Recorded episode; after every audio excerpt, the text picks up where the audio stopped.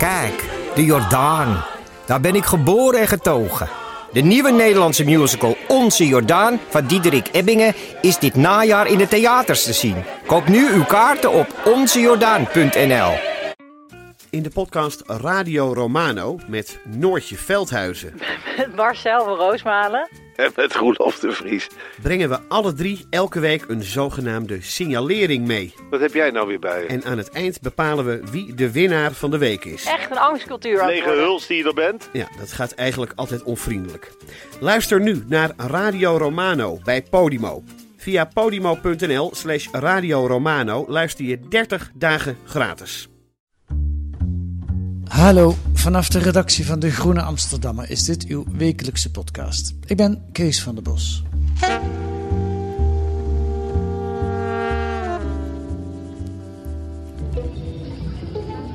We kunnen niet langer ontkennen dat er een broeikaseffect is. Daarom moeten we het kappen van regenwouden stoppen en minder gas en elektriciteit gebruiken. Want een beter milieu begint nog altijd bij jezelf. Deze spot was onderdeel van een overheidscampagne in 1991. En bij dat, dat leegspoelen van die wc, dat geluid, kreeg je dan een beeld van een wereldbol waar twee handen omheen zaten. Jaap zit al ja te schudden. Jij hebt hem uit en te treuren gezien. Alhoewel, hoe oud was je in 1991? Toen was ik eh, anderhalf, dus die spotjes heb ik niet bewust meegekregen. Nee. Maar die campagne heeft tot, ik geloof 96 eh, gelopen. Ah, vandaar. Deze week verschijnt jouw boek ja, met als titel Een beter milieu begint niet bij jezelf. En dat is natuurlijk een knipoog naar deze campagne. Welkom in de podcast. Dankjewel. Er staat ook een voorpublicatie van je boek in De Groene van deze week. Ehm, als het niet bij jezelf begint, waar begint een beter milieu dan wel? Nou, daar wijd ik in mijn boek een heel tweede deel aan. En ik wijs eigenlijk drie plekken aan waar dat dan wel gebeurt, waar het wel kan beginnen. En dat is in de rechtbank, waar groene juristen, lakse overheden of eh, vervuilende industrieën voor het gerecht slepen. En bij ehm, de politiek, die toch met eh, grote, alomvattende plannen begint te komen, langzaamaan. En ook op straat, op de barricade. Dus eh, ja, burgers die druk uitoefenen, zodat die politiek uiteindelijk tot wat ambitieuzer klimaatbeleid komt eindelijk. En waarom heb je daarvoor gekozen, die titel? Een beter milieu begint niet bij jezelf? Ja, zoals je zei net, het is eigenlijk gewoon een expliciet een soort ontkenning van die welbekende slogan eh, van die Postbus 51 campagne waar je net dat fragment van hoorde. En het gaat mij er meer om wat die gedachtegang en die mentaliteit daarachter is, die heel dominant was in de jaren 90, maar volgens mij nog steeds eh, springlevend is. Dat we naar de consument kijken om een oplossing te bieden voor het klimaatprobleem. Dus die gedachte is, het moment dat we allemaal maar eh, spaarlampen indraaien of vegetariër worden of eh, nou ja, niet meer vliegen of met vliegschaamte kampen, dan kunnen we zo allemaal een steentje bijdragen en dan kan dit alomvattende probleem, wat het, ja, de ontwrichting van het klimaat toch is, Ja. kunnen we dat met z'n allen oplossen. En nee, ik geloofde dat destijds ook toen ik als kind die spotjes zag. En eh, ik volgde die adviezen allemaal braaf op. En ik spoorde mensen in mijn omgeving, mijn ouders aan om afval te scheiden en eh, het licht uit te doen als je van huis ging, noem maar op. En ik ben nu eh, net de 30 gepasseerd. En de ecologische crisis is eigenlijk alleen maar toegenomen. Dus het heeft niet bepaald het gewenste effect gehad. Het zou best kunnen dat een aantal mensen milieubewuster zijn gaan leven, maar de ecologische crisis is alleen maar gegroeid. Ja. Ja, dat kan natuurlijk ook komen omdat nou, jij eh, je best wel gedaan hebt, maar dat een heleboel mensen hun best niet gedaan hebben en gewoon door zijn gegaan met autorijden en vliegen en vlees eten en vervuilen. Dus dat het toch wel. Nog steeds kan het dan zo zijn dat een beter milieu wel bij, ons begint. Of laat ik het anders zeggen. Jonathan Safran Foer, die jij ook in je boek aanhaalt, die zegt: de enige plek waar we de vijand kunnen zien, en dan heeft hij het over de vijand van de aarde eigenlijk, is in de spiegel. Ja, ja die gedachte is inderdaad, ja, maar als we dat allemaal doen, dan, hè, dan hebben we toch een oplossing. Als we Ja. allemaal vegetariër worden, ja, dan, dan is de, wordt de intensieve veehouderij overbodig en dat scheelt een hoop broeikasgassen.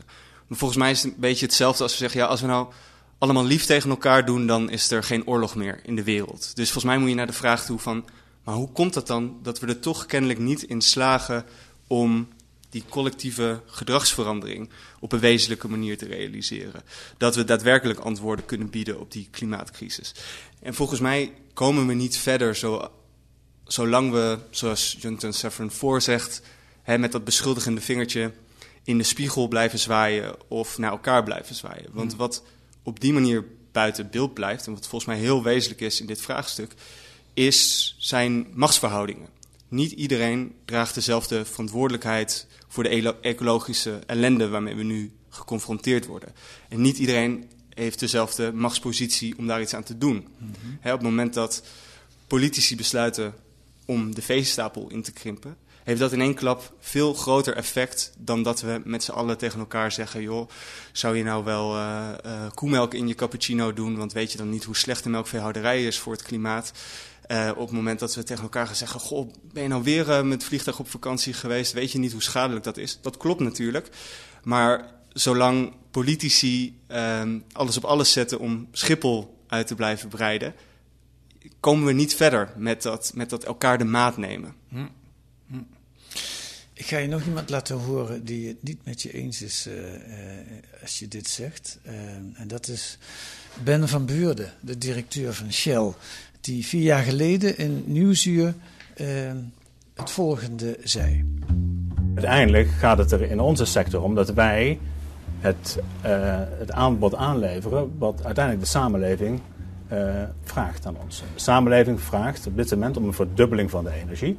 En die moeten wij zo efficiënt en zo koolstofarm mogelijk kunnen aanleveren. En dat is ons beleid. Ik constateer dat dat voor u op dit moment nog niet betekent dat u minder olie en gas wil gaan oppompen. Ik pomp alles op wat ik kan oppompen om de vraag te vervullen. Ja, duidelijker kun je niet zeggen. Ik pomp alles op wat we kunnen oppompen. Maar ja, hij doet het voor jou en voor mij. Ja, nee, het is, als je het zo klinkt, is het een heel nobele taak wat hij uh, doet. Hè? En het, het komt hem natuurlijk ook niet slecht uit om de bal bij de individuele consument uh, te leggen. Die zegt, ja, zolang uh, de wereld erom vraagt, gaan wij gewoon door met oppompen en ehm, ja, investeren wij nog steeds miljarden in die infrastructuur. Um, er zijn denk ik een paar dingen te onderscheiden. Maar de eerste is dat de wereld behoefte heeft aan energie. En niet zozeer aan fossiele brandstoffen. En hoe je die energie opwerkt en hoe je die energieinfrastructuur aanlegt. Daar heeft Shell een hele belangrijke grote rol in te spelen. En hebben ze in het verleden ook gespeeld. Dus zijn beslissingen hebben veel meer effect. De beslissingen van Ben van Beurden, directeur van uh, Shell Internationaal hebben veel meer effect op die infrastructuur dan de keuzes van de individuele automobilist. Hey, jij, stel je bent heel milieubewust en je hebt uh, nou, een aardig salaris of je hebt nog wat uh, spaargeld, dan kan je ervoor kiezen om een Tesla aan te schaffen. Ben van Beurden rijdt in een elektrische auto, kan ik je verzekeren. Nou, hè, dus als consument doet hij, eh, draagt hij zijn steentje bij. Maar ik zou willen dat hij dat als directeur doet. Want dat is het meeste wat jij kan doen. Je kan, uh, als je erin in wil trappen, ook nog een uh, cent, uh, eurocent bijbetalen op je benzinerekening bij Shell. En dan planten ze wat bomen. Nou, daar valt weer allerlei andere dingen op af te dingen. Maar de vraag is, we moeten toe naar die koolstofarme energie, die duurzame energie. Um, hoe gaan we dat bereiken? En ik denk dat het geen zin heeft om, zoals Ben van Beurden doet, de bal bij de consument te leggen. En te zeggen, nee, wij uh, hebben daar geen andere verantwoordelijkheid in hoor. Wij, wij, wij leveren gewoon de vraag die ontstaat. Alsof die vraag magisch uh, ook zo uh, ja, ja, ontstaat of ontspruit. Terwijl... kun, je, kun je zover gaan? Ik, ik, ik, je beschrijft dat ook mooi in je boeken. En, en, en, en daar gaat volgens mij de voorpublicatie in De Groene gaat hier ook uh, over deze week. Kun je zover gaan dat een beter milieu begint bij jezelf? Dat je dat een ideologie kunt noemen die juist helpt om de slechte, vervuilende fossiele industrie in stand te houden? Nou, ik denk dat het geen toeval is dat Ben van Beurden deze uitspraken doet. En ook als je naar het verleden kijkt. Uh, of laat ik een recenter voorbeeld nemen. Een tijdje terug kreeg ik uh, in mijn Twitter-tijdlijn een advertentie voorgeschoteld. En dat waren dan een, was een lijst met handige tips hoe je zelf kan bijdragen aan energiebesparing. En dan waren dan dingen als, uh, ja, je moet uh, kouder wassen en je was buiten te drogen hangen. Je moet niet te vaak uh, in de oven kijken op het moment dat je aardappeltjes erin hebt liggen, want dat, dan, dan verspil je energie. Dat is ook heel nou Amerikaans, dan geef je de, de burger een handeling. Precies, en, en dat is natuurlijk ook helemaal in lijn van die beter milieu begint bij jezelf ideologie, zoals je dat volgens mij terecht noemt. Ehm, en toen zag ik wie de afzender was. Toen werd ik echt kwaad, want de afzender was namelijk ExxonMobil, een van de, naast Shell, een van de grootste particuliere olie- en gasmaatschappijen ter wereld, die jaarlijks enorm veel ehm, geld investeren in nieuwe eh, fossiele infrastructuur. Terwijl we eigenlijk weten dat er geen nieuwe grijze infrastructuur meer bij mag komen als we de klimaatdoelen van Parijs willen halen. Maar ook een bedrijf dat actief heeft bijgedragen, zoals een heel groot deel van de uh, oliemaatschappijen, aan een desinformatiecampagne. Dus die op het moment dat zij doorkregen, goh, klimaatverandering, dat broeikaseffect, dat wordt toch een probleem voor ons verdienmodel, hebben ze er niet voor gekozen om eigenlijk tegen het advies van hun eigen interne wetenschappers in om na te gaan denken over ja, andere vormen van energie en daar volop in te zetten. Maar hebben ze ervoor gekozen om twijfel te zaaien door PR-campagne, uh, PR-bureaus in te huren, door ja, lobbyisten op politici af te sturen. En dat heeft denk ik aardig wat effect gehad, waardoor we heel veel kostbare tijd hebben verloren met de vraag van ja, hoe ernstig is dit probleem nou? Zijn, is de wetenschap er wel over uit? Ja. Inmiddels zijn we dat punt, hoop ik, gelukkig gepasseerd. Nou ja, een grote partij in Nederland, de Forum voor Democratie, die zegt dat het een onzinprobleem is. Het klimaat, het klimaat verandert wel, maar dat heeft niet zoveel met fossiele uh, energie te maken. Nou, dat, ik ga even gelijk door, want ik, ik ben het wel, het spreekt me wel aan. En je kunt het ook goed uitleggen. En, en, en bovendien heb ik hetzelfde, dezelfde ervaring. Ik doe ook al uh, 30 jaar uh, allerlei goede dingen voor het milieu. En het wordt steeds erger. Dus het sluit ook aan bij een persoonlijke frustratie. Maar ja, de politiek, wat daar komen we straks op, die moet het gaan veranderen. Of het bedrijfsleven, als die het zou willen veranderen. Kijk, de gele hesjesbeweging in Frankrijk is ontstaan door een, een, een accijnsverhoging op uh, diesel ten behoeve van uh, terugdringen van de CO2-uitstoot. En toen kwam het, het, een deel van het Franse volk in verzet. Dat willen wij niet. Uh, ja, dan, dan, dan, dat, dat is wel een probleem. Dan lijkt het toch bij de burger te liggen, het probleem. Nee, absoluut. Dus die, die, die gele hesjesbeweging en die opstand die je eigenlijk... Um, nee, het was de aanleiding, je kan er nog veel meer op projecteren... maar de aanleiding was inderdaad die accijnsverhoging. Um, en dat, volgens mij zit daar een hele belangrijke les in. Namelijk dat klimaatverandering geen kwestie is van zomaar technisch CO2 uit de atmosfeer halen, maar dat dat samenhangt onvermijdelijk met sociaal-economische vraagstukken en met herverdelingsbeleid. Hoe verdeel je de kosten? En gebeurt dat op een eerlijke manier of dreigt, zoals in Frankrijk het geval uh, dreigt te worden, dat de, nou ja, toch hè, de, de plattelandsbevolking die voor een, uh, voor een vervoer afhankelijk is van tweedehands diesel, dat die hun, uh, hun, hun benzinerekening uh, zag stijgen. En die daar ook, gecombineerd met allerlei andere onvrede die sluimerden, tegen in opstand kwam. Dus volgens mij is de, de les, Sibrand Buma heeft daar ook een keer voor gewaarschuwd toen bij, bij Buitenhof zat, van daar moeten we voor oppassen dat niet, en uh, ook iemand als Kim Putters, directeur van het SCP, heeft ervoor gewaarschuwd, dat we niet het klimaatbeleid op zo'n manier vormgeven dat die sociale tegenstellingen eigenlijk alleen maar groeien. Alleen wat zo frustrerend is aan het vervolg wat Buma daaraan gaf, is dat zijn conclusie was, ja, dus moeten we maar niet te hard van stapel lopen uh, met het klimaatbeleid. Terwijl, nou, volgens mij schrijf je de problemen dan alleen maar voor je uit. Ja. Maar volgens mij zou je er een conclusie moeten verbinden. We hebben juist behoefte aan klimaatrechtvaardigheid. Dus een rechtvaardig klimaatbeleid waar ook ja, dit soort vraagstukken worden meegenomen. Ja, ja. die gele komen niet in verzet omdat ze graag willen dat het klimaat verandert. Maar die komen in verzet tegen hun... Dat heeft alles te maken met hun sociaal-economische positie. Ja, exact. En, en klimaatbeleid en hoe je dat vormgeeft, dat hangt daar natuurlijk, ja, het is daar onlosmakelijk mee verbonden. Ja. Even terug naar je boek. Je hebt een mooi boek geschreven. Uh, in die zin, het is uh, uh, prettig om te lezen. En het is verschrikkelijk om te lezen. Want het is, het, het, het, ik wist al dat het erg was met het klimaatprobleem. Maar als ik de eerste helft van jouw boek lees, dan wordt, het nog veel, wordt het me nog veel intenser duidelijk hoe erg het eigenlijk is. Uh, er is sprake van een antropoceen. Uh, een term van Paul Krutse, een Nederlandse scheikundige die in 1995 de Nobelprijs kreeg. En dat, wat is dat, dat antropoceen? Ja, dus het laat zich het beste vertalen, denk ik, als het, het tijdperk van de mens. Maar de reden waarom ik het gebruik in mijn boek is dat het inderdaad heel mooi aangeeft hoe ontzagwekkend groot de verandering is die we doormaken. Dit is echt een verandering van geologische proporties. En, dat in enkele, en dat in enkele 200 generaties. jaar ja, misschien, de, daar kun je eens over twisten, maar ongelooflijk snel. ja, de, de, de meeste, de, de werkgroep van geologen die daarmee bezig is, die neigt ernaar om eh, 1946, het moment van de eerste eh, atoomexplosie, als startpunt te nemen. Nou, dat is dus echt binnen een generatie dat we gewoon, en dat is het goede aan die term, niet alleen de atmosfeer totaal hebben ontwricht, maar ook ehm, ja, met een enorme biodiversiteitscrisis kampen. Hè. Biologen waarschuwen voor een soort zesde massale uitstervingsgolf. En in het verleden hebben we daar vijf van gehad. Bijvoorbeeld door ja, enorme vulkaanuitbarstingen of hè, de bekende meteorietinslag en ehm, het uitsterven, wat het uitsterven van onder andere de dinosauriërs. Maar in die orde van grootte moet je het zien. Exact. Over die orde van grootte eh, praten we nu. En het punt is van die term. ehm, er wordt vaak gezegd van ja, dit keer zijn wij de meteoriet. Dus dit keer is het niet, die schok komt niet van buitenaf, maar komt het door onze eigen activiteit. Nou plaats ik daar ook wel een beetje kanttekening bij door te zeggen, ja, het is niet de mensheid als geheel die even schuldig is. We zijn niet allemaal even schuldig. Maar dat het het gevolg is van het economische systeem zoals dat nu is ingericht, ja, dat is eh, inderdaad angstaanjagend. Ja. En, en, en, en andere eh, advocaten, Schotse advocaten, die eh, noemt, gebruikt zelfs de term ecocide. Ja. Dat is genocide, ken ik dat. Het is volkerenmoord.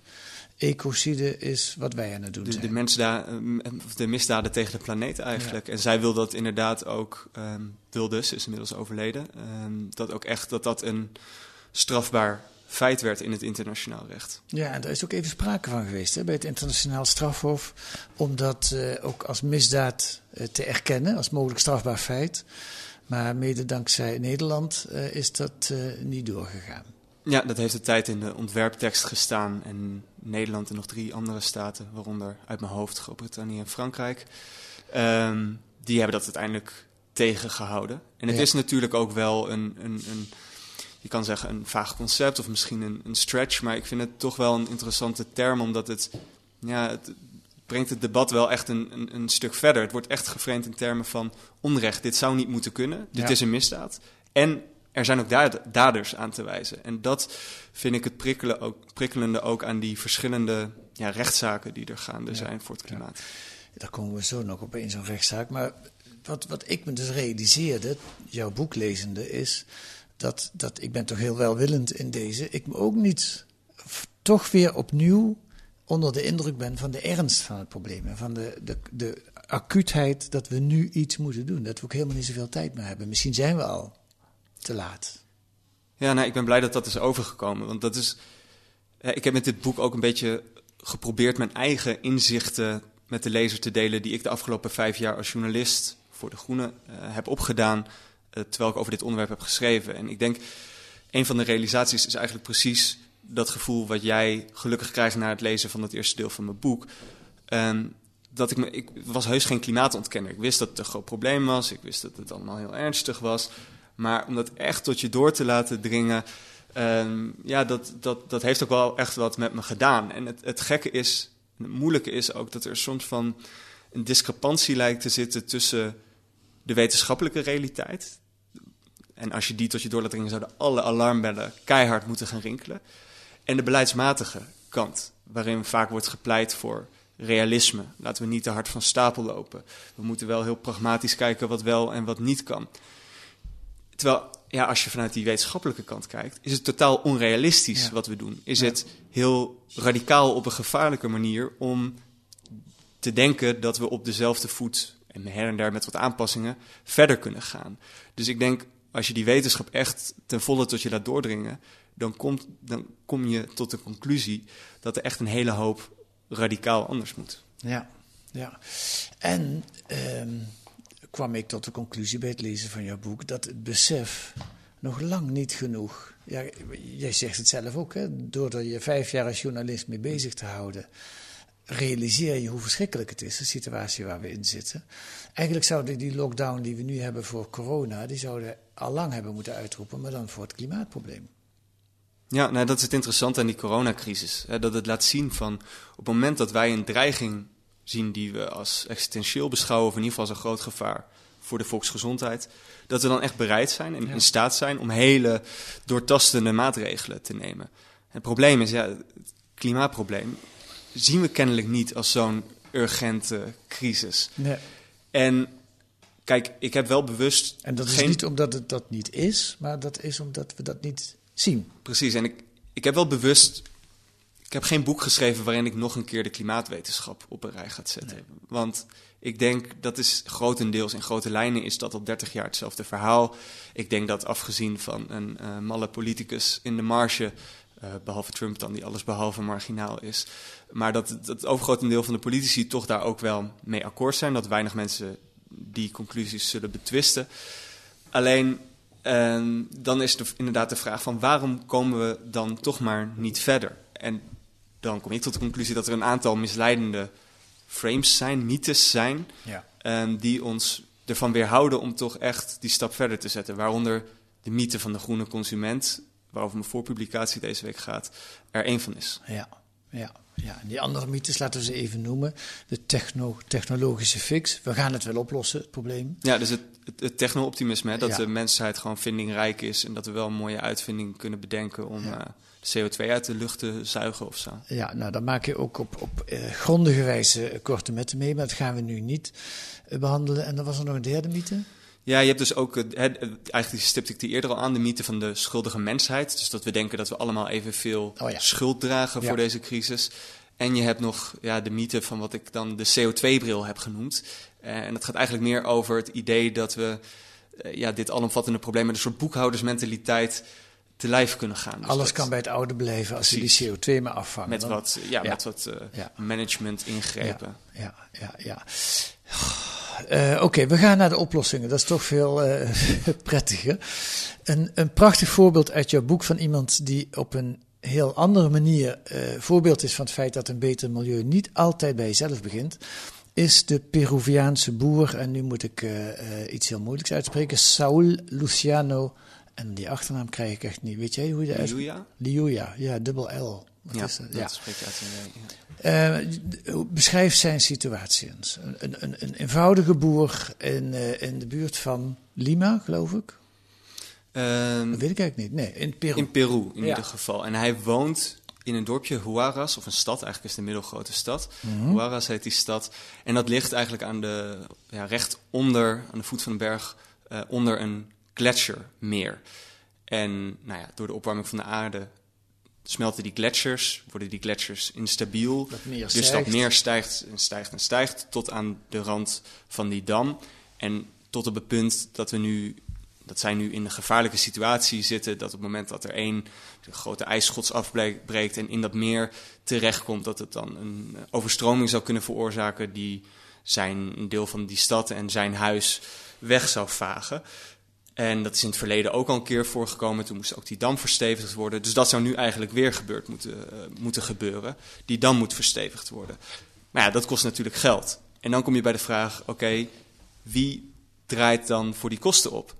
En zijn redenering was: ja, hou eens even, ik heb niet bijgedragen aan, of amper bijgedragen aan die oorzaken van die opwarming. En dat de gletsjers smelten en het water stijgt en ik nu gevaar loop.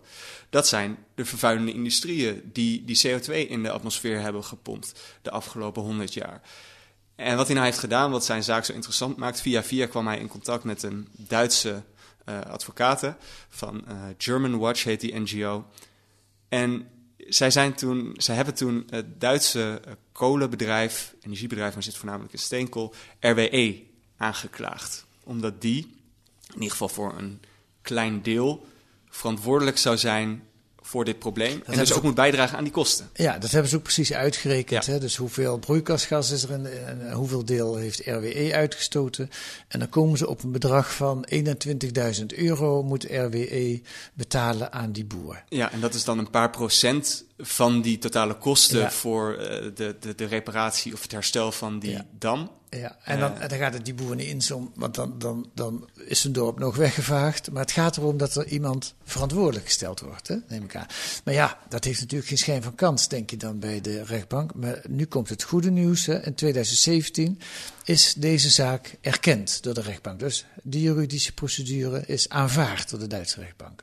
Ja, dus ik bedoel, er is absoluut geen uh, garantie dat hij uiteindelijk uh, succesvol zou zijn of dat hij die zaak gaat winnen. Nee. Maar het feit dat die zaak ontvankelijk is verklaard is enorm belangrijk, omdat het eigenlijk die vraag die we net hier bespraken, van wie is de verantwoordelijkheid en hoe moet er over verantwoordelijkheid gedacht worden, wat zijn de consequenties daarvan, die komt nu voor de rechter. Ja. En er moet bewijs worden aangeleverd. En dat zie je in verschillende uh, rechtszaken hier in Nederland is Milieudefensie een rechtszaak tegen Shell uh, gestart. En niet om een schadeclaim in te dienen, maar om het bedrijf tot verandering aan te sporen. Dus er gebeurt in de rechtszaal een hele hoop. Je hebt ook Urgenda, die, die natuurlijk uh, de Nederlandse staat heeft nu verplicht door de Hoge Rechter dat ja. ze CO2 moeten verminderen, zoals ze zelf beloofd hebben. Nou, en daarvan dacht iedereen ook, ja, die zaak is, die zaak is kansloos. Weet je? Ja. Dat is echt uh, een longshot. Ja. Maar toch uh, is die wel degelijk succesvol geweest en heeft ook heel veel zaken over de hele wereld geïnspireerd. Ja, en wat ik nou zo mooi vind aan dat hoofdstuk in je boek is dat je ook de tegenargumenten noemt. Hè? Want uh, aan de ene kant klinkt het heel sympathiek, uh, Peruaanse boer tegen uh, grote lelijke Duitse energiereus. we weten wel wie we, wie we dat graag zien winnen. David natuurlijk. Um, maar zeg jij, ja, maar god, is, is RWE eigenlijk wel verantwoordelijk voor die uitstoot? En welke wet hebben ze eigenlijk overtreden? Kun je niet beter de overheid aanklagen? Met andere woorden, het is ook weer niet. Het is heel knap wat die boer doet, maar het is ook weer niet zo simpel. Nee, zeker. En dat, dat maakt dit soort rechtszaken ook zo interessant, omdat het eigenlijk ja, de vraagstukken die we net ook al behandelden en het verweer van Shell, van ja, wij, wij pompen gewoon op wat de maatschappij vraagt. Dat is ook een argumentatielijn die RWE in de rechtszaal naar voren zal brengen. En de rechter is in principe een, een onpartijdige instantie die daarover een oordeel moet vellen. Ja. Dus het wordt heel interessant om te zien van hoe ja, dat verweer ook um, gewogen zal worden en of het overtuigend genoeg is. Want je kan inderdaad ook zeggen, en daar zijn ook genoeg um, uh, rechtszaken over gevoerd, van ja, luister eens, maar jullie hebben wel bewust die fossiele verslaving in stand gehouden, zelfs op een moment dat je wist dat dit grote gevolgen zou hebben voor het klimaat en voor ecosystemen. Ja, ja. Nou, denk ik wel, als ik dat zo lees, is het natuurlijk mooi, al die rechtszaken. En het heeft ook, uh, het heeft ook uh, nou ja, Urgenda heeft gewonnen van de staat. Maar ja, het, het, ik, ik zie het toch ook ergens als een teken van hopeloosheid van de strijd. Hè? Dat je rechtszaken nodig hebt om de politiek in beweging te krijgen. Ja, je zou willen dat het niet nodig is. En dat het een soort, het is inderdaad een soort ultiem redmiddel. Iemand zei, ja, we hebben ook geprobeerd om het gesprek uh, met Shell aan te gaan. We hebben ze geprobeerd gewoon tot verandering uh, te dwingen. En dan is dit de volgende stap op de escalatieladder. Ja. En kijk, er zal echt geen advocaat zijn die zo'n rechtszaak begint en die dan denkt... Nou, als ik deze zaak win, dan hebben we het klimaatprobleem opgelost. Uh, maar, en je ziet ook hoe traag het gaat. Ook bij Urgenda, uh, die eerste zaak, de eerste uitspraak was in 2015. Ja. Nu is er dan eindelijk uh, hè, dat hogere beroep die die, die die uitspraak bekrachtigd heeft. Zes jaar later. En nog is het sleuren om de overheid aan die minimum vereisten te laten voldoen. Maar wat het wel interessant maakt, is dat kijk, die, die, die rechtszaken en dat debat in die rechtszaal spelen zich niet af in een soort vacuüm. Die het heeft ook een wisselwerking met het maatschappelijk debat. Dus ik denk wel degelijk, en ik denk dat dat ook de strategie is van veel van die groene advocaten, laten we maar even zeggen. Mm -hmm. Om ook op die manier in ieder geval um, beweging in de zaak te krijgen, schot in de zaak te krijgen. Ja, ja. En in, dat heb je ook gezien bijvoorbeeld bij Big Tobacco, bij de tabaksindustrie. Dat die toch uiteindelijk erin zijn geslaagd om die bedrijven in een soort verdomhoekje te krijgen, waardoor het ook makkelijker is geworden voor overheden om um, ja, beleid te maken om hun activiteit aan banden te leggen. Ja. En dat zal sneller moeten dan bij de tabaksindustrie. Maar het kan wel degelijk een, een positieve rol spelen. Ja, en het kan. Hè? Dat, dat bewijst de coronacrisis. Um, dat hebben we net al besproken. Als je een probleem serieus genoeg neemt. Maar ja, aan de andere kant lees ik in je boek, en ook dat wist ik, maar ik wist ook het bedrag niet. En ook daar schrok ik weer van. Dat er nog steeds 4000 miljard euro per jaar als staatssteun gaat naar de fossiele industrie. Uh, wereldwijd. 4 biljoen, zo kan je het ook zeggen. Uh, dat is volgens mij nog meer dan er nu wordt uitgegeven aan de bestrijding van de gevolgen van de coronacrisis. Ja, dat, dat is een bedrag wat is becijferd door het IMF. Dus En ook dat is wel- onverdachte bron, zal ik maar zeggen. Ja, maar het is toch wel een omstreden ehm, getal, omdat het wel een hele brede blik hanteert. Dus het gaat niet alleen over directe subsidies, maar ook over indirecte staatssteun. Bijvoorbeeld dat de kosten van het verbranden van fossiele industrie, ehm, nou ja, bijvoorbeeld door luchtvervuiling, ehm, extra kosten in de gezondheidszorg, maar ook eigenlijk de kosten die ehm, zo iemand in Peru ziet met het versterken van die dam, die worden allemaal afgewenteld Ah, op de ja. belastingbetaler. Dus Ja. dat zit ook in dat bedrag. Maar ik denk, de reden dat ik dat bedrag heb genoemd, is dat het inderdaad inzichtelijk maakt op het moment dat je zo'n breed perspectief eh, hanteert. eh, dat er nog allerlei manieren zijn waarop overheden inderdaad met financiële prikkels ook die fossiele economie in stand houden. En dat er dus ook mogelijkheden zijn om dat af te bouwen en om die subsidies om te buigen. Eh, en dat zal een enorme opgave worden. Maar het begint inderdaad met de erkenning dat we nog steeds onszelf bewust ja, verslaafd houden aan, aan, aan dat vervuilende fossiele model. Ja. Eh, tot slot, Jaap, want we gaan eh, volgens mij over de tijd heen, maar ach, het probleem is er belangrijk genoeg voor. Vorig jaar eh, in, in Londen, eh, maar dit jaar eh, ook in Nederland, waren er actievoerders op straat. Ik laat ze eerst horen. Protesters wanting the government to take urgent action on climate change have descended on the capital. They have smashed windows at the Shell headquarters near Waterloo, painted their messages on the streets, and blocked key roads. I've ever been arrested. First time I've ever been in a protest of this uh, importance. I really feel that uh, nothing is being done to, uh, to, to, to combat climate change. The climate change protests in London are entering their fifth day. More than a thousand police officers are deployed to cover the demonstrations. We have gathered here today and on many other places around London and, the, and across the world too. We have gathered today because we have chosen which path we want to take and now we are waiting for the others to follow our example. Een fragment van de, de actievoerders van Extinction Rebellion. Ehm, moeten we het daarvan hebben, Jaap? Ik denk wel dat zij echt een belangrijke beweging zijn. En ook als je. Ik vind het interessant om hun beweegredenen en hun ehm, strategie wat nauwer onder de loep te nemen. Want wat hun argument eigenlijk is. Zij wijzen heel mooi op die gekke discrepantie die ik eerder noemde. Van als je de wetenschap serieus neemt, dan zou je moeten concluderen dat we in een soort ecologische noodtoestand zitten. Maar we handelen er niet naar. En ja, hun redenering is eigenlijk nood breekt wet. Dus wij vinden het gerechtvaardigd om op dit moment, op het moment dat overheden nog steeds niet de actie nemen die nodig is om eigenlijk de volksgezondheid te beschermen, vinden wij het gerechtvaardigd om de wet te overtreden. En dat gaat, zeker in het geval van Extinction Rebellion, op een eh, vriendelijke, niet gewelddadige manier. Door pleinen te bezetten of straten te blokkeren. Ehm, en ik denk dat zij er wel in zijn geslaagd om nou ja, ook dat debat op een zekere manier eh, te kantelen. En ja, eigenlijk toch het brede publiek en ook politici nog maar een keer van de ernst eh, van de situatie en de omvang van het probleem te laten doordringen. Ja, want het zal toch door druk van onderaf moeten komen om de politiek in beweging te krijgen. Ik denk het wel. Ik denk dat dat altijd. Het is een natuurlijk altijd een ongrijpbare wisselwerking. Maar nou, kijk naar wat er de afgelopen weken is gebeurd. Er zijn in Nederland massale protesten geweest tegen racisme. En die anti-racisme-demonstraties hebben wel degelijk wat teweeggebracht in eh, het politieke debat. Kijk naar de uitspraken van Mark Rutte, die openlijk toegaf dat hij anders is gaan denken over Zwarte Piet, die, hoewel die moeite had om het woord in de mond te nemen, toch wel erkende dat er ook in Nederland zoiets als institutioneel racisme bestond. Ja. Dus dat activisme heeft op dat niveau wel degelijk effect. En ik denk dat dat ook voor de klimaatbeweging eh, geldt. Er stond een tijdje terug stond er een interview in NRC met de Eurocommissaris voor Milieu en Visserij. En die zei letterlijk: de Europese Green Deal. Of nee, volgens mij was het citaat. De klimaatprotesten hebben de Europese Green Deal, dus het klimaatplan van Europa, mogelijk gemaakt.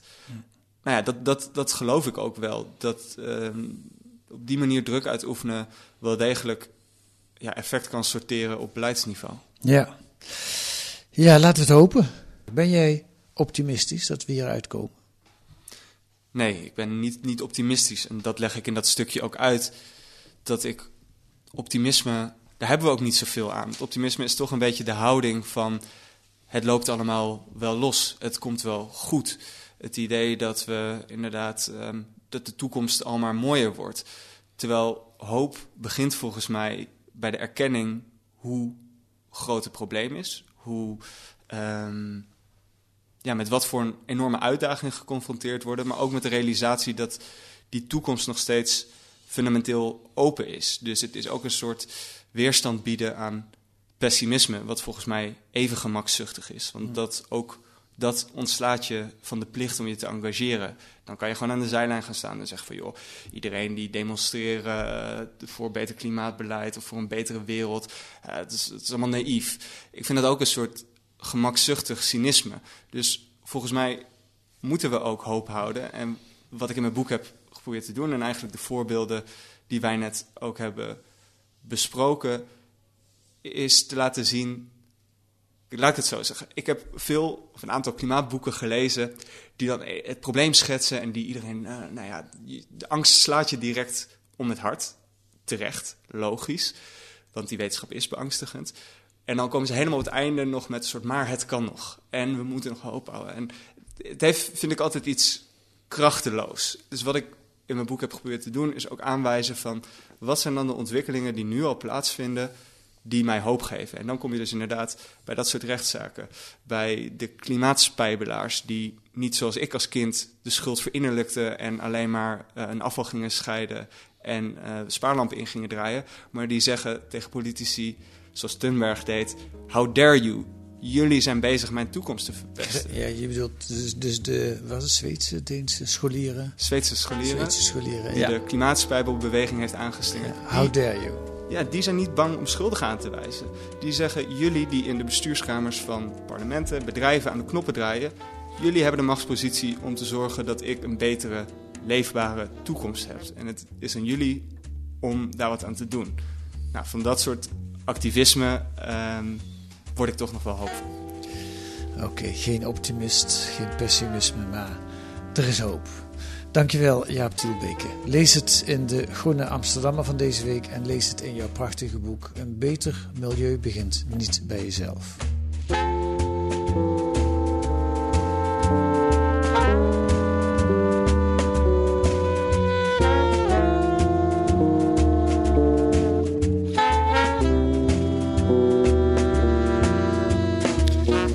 Verder in deze groene een onderzoek naar hypotheekverstrekking aan MKB-bedrijven in de coronatijd. Kijk, dat is weer eens een heel behapbaar uh, probleem. Daar gaat het niet goed mee en daardoor dreigen vooral kleine bedrijven failliet te gaan.